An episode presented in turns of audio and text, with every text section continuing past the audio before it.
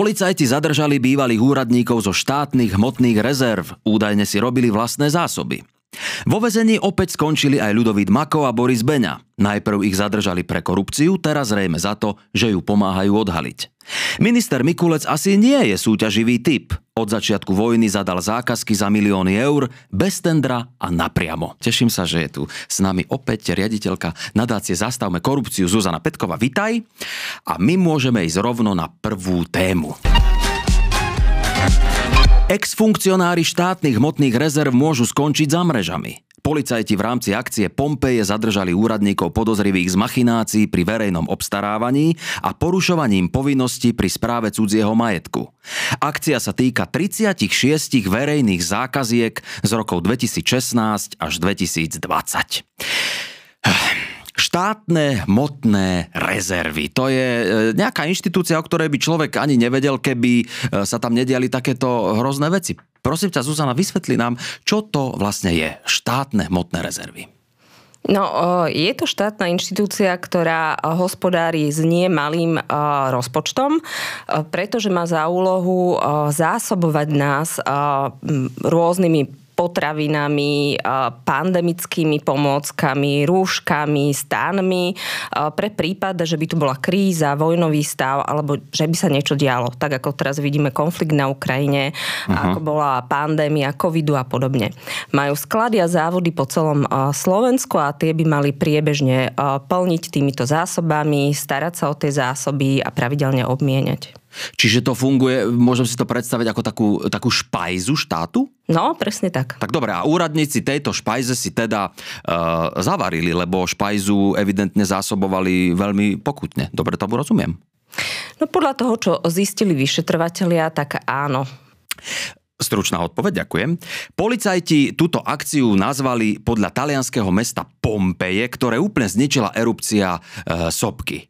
A v štátnych hmotných rezervách čo presne vybuchlo? Čo tam mhm. porobili? No, vybuchli tam verejné obstarávania a zákazky v podstate.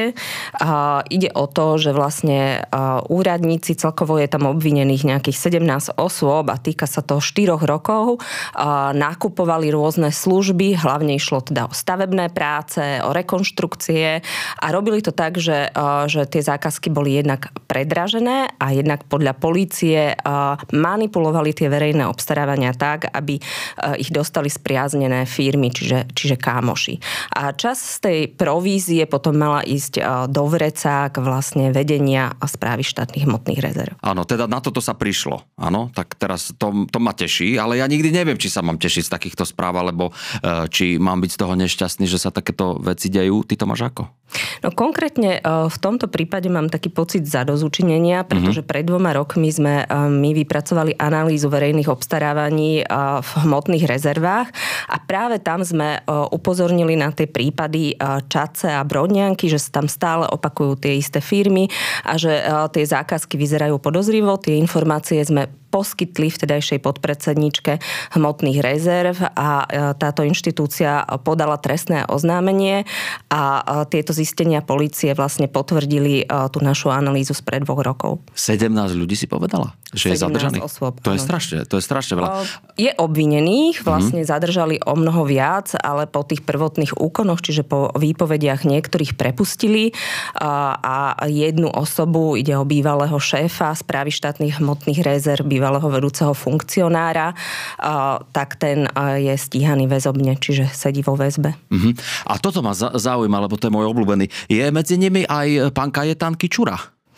Uh, nie, nie je. je ten, ten zadržaný, ten väzobne stíhaný uh, je vlastne jeho predchodca. A vieme, čo je teraz s pánom Kajetánom v súčasnosti, lebo ja už mám k nemu taký nejaký, som si urobil taký vzťah. Čo je teraz s pánom Kajetánom? Vlastne aj tie Pompeje sa diali počas jeho pôsobenia, to znamená, že tie obvinenia sa týkajú jeho manažmentu, ľudí z jeho manažmentu. Uh, on je momentálne trestne stíhaný na slobode. Uh, pán Kajetán Kičura, keď si dobre spomínaš, uh, bol vlastne zadržaný medzi prvými vlast, z bývalej vládnej koalície a bol stíhaný väzobne niekoľko mesiacov za korupciu. Aj tu išlo o zákazky, ale v o mnoho väčších objemoch. On vlastne je obvinený za to, že mal brať úplatky v prípade, keď objednával napríklad tanky alebo pandemické pomôcky a podobne. No a pred niekoľkými mesiacmi ho najvyšší súd pustil z väzby. Neznamená to však, že je teda voľný a nevinný, uh-huh. pretože, pretože vlastne je stíhaný na slobode, jednoducho pominuli dôvody tzv. kolúznej väzby, nemôže už ovplyvňovať svetko, lebo vyšetrovanie je na konci a jeho prípad pôjde pred súd. A kedy to bude? To ti neviem presne povedať, Aha. ale myslím si, že čoskoro sa vlastne dočkáme toho verdiktu, že či vlastne ho súd uzná za vinného alebo nie. A ja si pamätám, že, že vy ste mali aj výhrady k, k novému vedeniu štátnych hmotných rezerv. Uh, tam je to už v poriadku, alebo môžeme čakať, že sa tam niečo udeje? A už sa usmievaš. Takže sa asi udeje, nie? Neviem, či sa udeje. Uh-huh. Uh, to nemyslím si, že by som si uh, dovolila povedať, že sú tam nejaké takéto závažné podozrenia. My sme, uh, my sa súdime aj s novým vedením správy štátnych hmotných rezerv, uh-huh. pretože nám prišiel podenet, uh, že aj oni obstarávali zvláštne, ale keď sme od nich chceli informácie, aby sme mohli vlastne tie ich nákupy skontrolovať, tak nám ich odmietli dať. Takže e, vlastne sme podali e, stiažnosť na súd. Súd nám vyhovel a povedať, povedal, že nie je dôvod nám tajiť e, tieto veci. A napriek tomu nám tieto informácie stále nesprístupnili, takže sme podali ďalšiu žalobu a súdime sa o tie informácie, aby sme mohli skontrolovať aj ich zákazky. Polícia zadržala Ľudovita Makoa a Borisa Beňu. Nie je to prvýkrát. Obaja muži boli zadržaní v minulosti a s políciou sa rozhodli spolupracovať. Podľa nového obvinenia vraj krivo vypovedali v prípade, kde je obvinený bývalý riaditeľ SIS Vladimír Pčolínsky a známy podnikateľ Zoroslav Kolár. To sú veľké mená, to sú, to sú e, veľké kauzy, ale e, pamäťové úložisko nejaké malé. E, prosím ťa, ja som zase zabudol, kto sú páni Mako a Beňa? Pripomeň mi ich. Uh, tak pán Mako eh, šéfoval takému veľmi dôležitému útvaru, ktorý tiež nebol známy, kým tam vlastne nezačala eh, riešiť ich náka. A to bol kriminálny úrad finančnej správy. Je to vlastne súčasť eh, daňového nášho systému, ktorý, ktorým tento úrad má na starosti vyšetrovanie rôznych daňových podvodov, podvodov s vratkami, clo a tak mhm, ďalej. Mhm, mhm. No a vlastne má pomerne široké právomoci. Napríklad firma môže môže zadržať účtovníctvo, keď sa im niečo nepozdáva a podobne. Pán Mako bol e, tiež obvinený z korupcie a začal teda vypovedať a rozkrýva rozsiahlu e, korupčnú e, sieť, ktorá bola nielen teda na KUFSE, ale aj v SIS, v polícii a v ďalších zložkách. A Boris Beňa je teda podobný prípad, tiež vlastne bol obvinený z korupcie, takisto uzavrel už aj dohodu o víne a treste, čiže si ju aj priznal a začal spolupracovať s políciou korupciou a teda vypovedá o korupcii.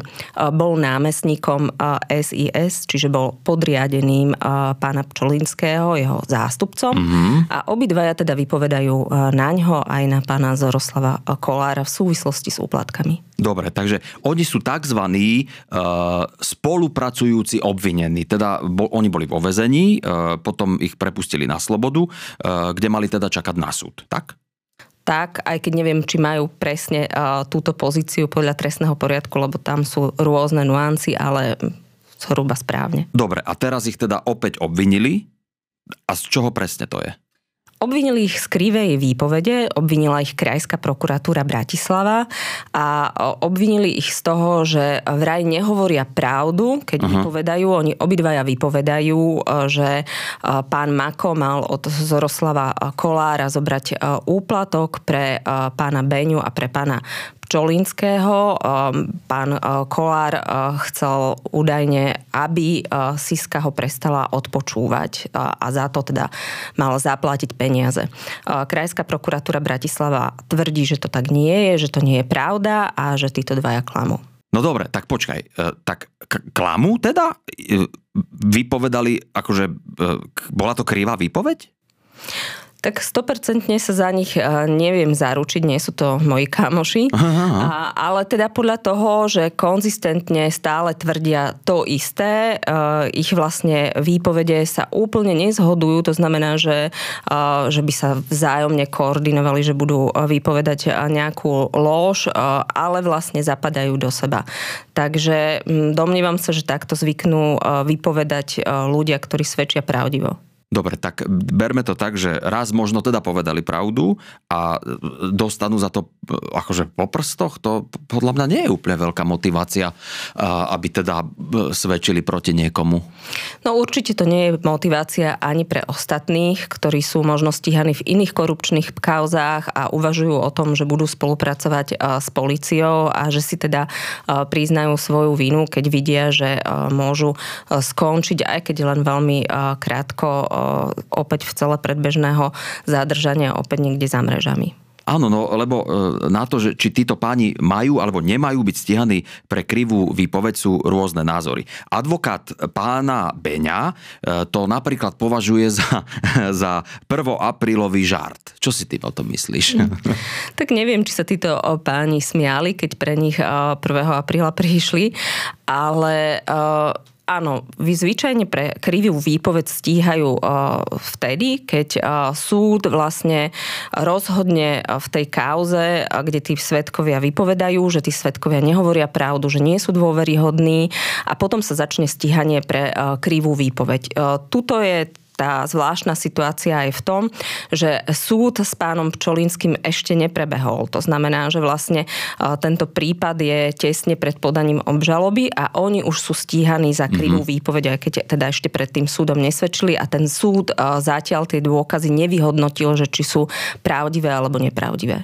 Dobre, no a teraz ešte, aby toho nebolo málo, tak v súvislosti s týmto prípadom sa rozpútal uh, aj ďalší spor medzi uh, prokurátormi. To sa prečo deje? No môžeme, myslím si, že si dovoliť skonštatovať, že tá vojna, ktorú sme sledovali v polícii, sa teraz ako keby presunula na tú prokuratúru. Vedúci prokurátori úradu špeciálnej prokuratúry, to sú tí, ktorí stíhajú tieto veľké korupčné kauzy na čele teda s Danielom Lipšicom napísali taký verejný otvorený list generálnemu prokurátorovi Žilinkovi, v ktorom tvrdia, že generálna prokuratúra neprimerane zasahuje do ich prípadov a ako príklad uviedli práve pána Pčolinského, kde generálna prokuratúra už raz zrušila jeho obvinenie. A teraz si opätovne uh, už teda na konci vyšetrovania uh, znovu pýta na kontrolu uh, spis a teda uh, je taká také nie podozrenie, ale uh, taká úvaha, že pravdepodobne preto, že opäť chce toto obvinenie pánu Pčolinskému zrušiť. Na to sa ozval generálny prokurátor pán Žilinka Aha. a zase e, jeho, jeho ľudia a vlastne plámene hovorilo, že e, to, čo sa deje na úrade špeciálnej prokuratúry, že bol úder pod pás. No ja som zachytil nejaké tlačovky, tak, ale ja budem zase rád, keď mi povieš výsledok. Kto teda má pravdu? Kto má pravdu? Um, no, je tam hrozne veľa sporov, je ťažké to sledovať, takže v tých jednotlivostiach ja neviem, kto má pravdu. Mm. Nie som zároveň právnik, takže neviem. Oni do toho pletu veľmi veľa proste formálneho výkladu práva, ale keď sa na to pozrieš z takého nejakého nadhľadu, tak vidieť, že úrad špeciálnej prokuratúry robí všetky kroky preto, aby sa ten prípad pána Pčolinského vyšetril a aby sa dostal pred súd a aby ten súd povedal, či je vinný alebo nie. A zase generálna prokuratúra robí všetky kroky preto, aby sa ten súd, prípad pred súd vôbec nedostal. Podriadenou tou prokuratúrou je aj tá krajská prokuratúra v Bratislave, ktorá má názorovo veľmi blízko k pánovi Žilinkovi v týchto veciach a tá tiež obvinila tých hlavných svetkov. Takže a myslím si, že každý si urobí názor sám. No dobre, tak ale teraz keby som ich položil na misky váh, že tú generálnu prokuratúru a e, špeciálny, špeciálny trestný súd, to dobre hovorím? Nie, to je úrad špeciálnej Úrad špeciálnej prokuratúry, prepáč. Tak kto má väčšiu váhu? Alebo že, jak sa to? Nie, máme taký monokratický systém, to znamená, že väčšiu váhu má generálna prokuratúra. No tak je to vybavené. Je tak vyzerá to tak, že prvýkrát sa tí prokurátori na USP nejakým spôsobom vzopreli. Uh-huh oni v zásade majú aj možnosť, hoci sa to možno historicky, nepamätám si, že by sa to niekedy stalo, ale majú možnosť aj odmietnúť pokyn toho generálneho prokurátora, ak je nezákonný. No, ja si myslím, že by táto vec mala skončiť pred súdom. Tak určite by to na verejnosti vyzeralo inak, keď by súd povedal, že nie je dostatok dôkazov na uznanie viny, ako keď takéto vlastne tanečky okolo neho robí generálna prokuratúra. Mikulcov rezort zadal od vojny na Ukrajine napriamo zákazky za vyše 15 miliónov eur. Celkovo nakupoval takmer 40 krát a podľa odborníkov na štátne nákupy nie úplne hospodárne. Tak ako to je? Minister vnútra chudák sa snaží zachrániť túto situáciu, robí čo môže a vy zase e, mu nedáte pokoj a zase uh, chcete ho nejako... Čo toto je? Je to pravda, že na začiatku tej krízy uh, bolo úplne v poriadku, že nakupoval napriamo, ale tá, ten konflikt na Ukrajine trvá a už viac teda ako mesiac a už aj úrad pre verejné obstarávanie, ktorý kontroluje tendre, um, ho upozornil, že tá, ten konflikt uh, neskončí zajtra a že teda uh, mal by si tie nákupy viac plánovať a mal by sa snažiť o ne súťažiť a hľadať čo najlepšie riešenie, čo najlepšie uh, ceny pre štát, aby to mm-hmm. bolo vlastne efektívne. No dobre, ale pre krízu e, bola na Slovensku vyhlásená mimoriadná situácia, e, v ktorej teda e, nemusí minister vyhlasovať súťaže. Prečo by to teda mal podľa, podľa vás urobiť? No, lebo o, ako hovorím, už to trvá pomerne dlho a uh-huh. už si mohol veci aj naplánovať, čo teda sa ide kupovať a tak ďalej. A už by teda mohol rozbehnúť aj nejaké súťažné postupy ja si myslím, že minimálne na to, aby bolo oslovených viac firiem, nech predložia ponuky, priestor má. Navyše, my sme ho kritizovali aj v súvislosti s tým, že na manažment utečeneckej krízy si najal súkromnú firmu, hoci vlastne má na ministerstve takmer 200 úradníkov na sekcii krízového riadenia, ktorí by to mali teda zvládnuť. Minister sa bránil tým, že vlastne to, táto sekcia bola zanedbaná zanedbaná ešte za minulého um, vedenia, za Smeru, ale máme dva roky po voľbách, takže už sa na Smer vyhovárať veľmi nemôže. Dobre, a teraz vieš mi to tak nejako zhrnúť, že ako, mal, ako by mal teda postupovať, aby uh, to robil v tom najlepšom záujme štátu? No veci, ktoré vie urobiť štát, by mal urobiť štát a ktoré nevie, tak na tie by si mal najať súkromníkov, ale tak, aby vlastne dal možnosť e, súťažiť o tú zákazku všetkým, ktorí e, na trhu sú a ktorí by vlastne e, sa k nej mohli prihlásiť. Áno, ale on to teda tak neurobil. On to tak nerobí už vlastne niekoľko týždňov od vypuknutia krízy. No dobre, a, ale nemôže sa on tak nejako akože vyhovárať na to, že je to teraz kríza, musíme to riešiť rýchlo, to nemáme na to čas. Ehm, našiel by si, mal by si na to nájsť čas? No myslím si, že, že už teda áno, že tá, tieto argumenty uh, boli platné na začiatku, ale niekoľko týždňov už po teda, uh, ako sme vlastne boli uh, nechciac aj vti, ako sused vtiahnutý do, tej, do toho konfliktu s Ukrajinou a utečenci prúdia cez naše hranice, tak uh, tu už výhovorky veľmi neplatia. Plus my sme si poroz, porovnali podobné rezorty, ako je ministerstvo zdravotníctva a ministerstvo uh, dopravy, ktoré, ktoré tiež zabezpečujú zabezpečujú niektoré veci v súvislosti s utečeneckou krízou a tam sme toľko teda priamých zadaní rôznym firmám nenašli. A ešte ma zaujíma, že teda on si našiel teda nejakú firmu, jednu, ktorá to robí, ktorá, ktorá to teda zabezpečuje a tam sú nejaké väzby medzi ním a tou firmou? Áno, no tých e, zákaziek je veľa, ale on je kritizovaný za jednu v zásade konkrétnu. Mm-hmm. Ide o to, že si za 2,5 milióna eur najal na manažovanie krízy súkromnú eventovku. Táto nerobila sama, ale najala si ďalšiu firmu, hoci teda zatiaľ jej štát nezaplatil veľa peňazí.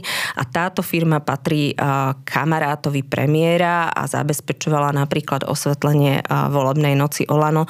Čiže Aha. sú to ako keby blízki ľudia. Áno, ale zase som zachytil pána Mikulca, ktorý hovoril, že ale keď to, že toto je nič oproti tomu, čo sa tu dialo za Ficovej vlády, že toto sú zanedbateľné ako keby kšefty alebo zanedbateľné peniaze a keby si to ty tak vedela porovnať s čo on teda tvrdí, je, je to No nemali by byť žiadne kšefty mm-hmm. ani za 100 miliónov, mm-hmm. ani za milión, ani za 2000. Práve Olano išlo do volieb ako protikorupčné hnutie s tým, že vlastne bude nakupovať transparentne a bude robiť všetko podľa pravidela tak, ako sa to má. Súhlasím. No a teraz, podľa Rady pre rozpočtovú zodpovednosť môže o dočasné útočisko na Slovensku požiadať ešte 110 tisíc ľudí. Eh, čo sa stane, keď, eh, keď bude pre nich ministerstvo ďalej nakupovať eh, tak ako doteraz? No, asi minieme dosť veľa peňazí, Aha. viac peňazí, ako by sme minúť mohli, keby sa súťažilo, ale ja verím, že pán minister, najmä rády Úradu pre verejné obstarávanie, ktorý mu zaslal už list, zoberie k srdcu a začne vlastne o tej zákazky súťažiť. Dúfajme, že to tak bude. No tak na vysokých ústavných činiteľov my musíme mať vysoké nároky, musia platiť pravidlá. Presne tak. My sa snažíme kontrolovať e, všetkých rovnako, či už to boli vlády Smeru, alebo mm-hmm. je to súčasná vláda. Dobre, Zuzana, ďakujem ti za dnešný podcast e, a verím, že sa teda stretneme e, čo najskôr. Vy sa majte pekne. Ďakujem Zuzane Petkovej, nadácie Zastavme korupciu. Ďakujem aj tebe. Pekný deň. Všetko dobré.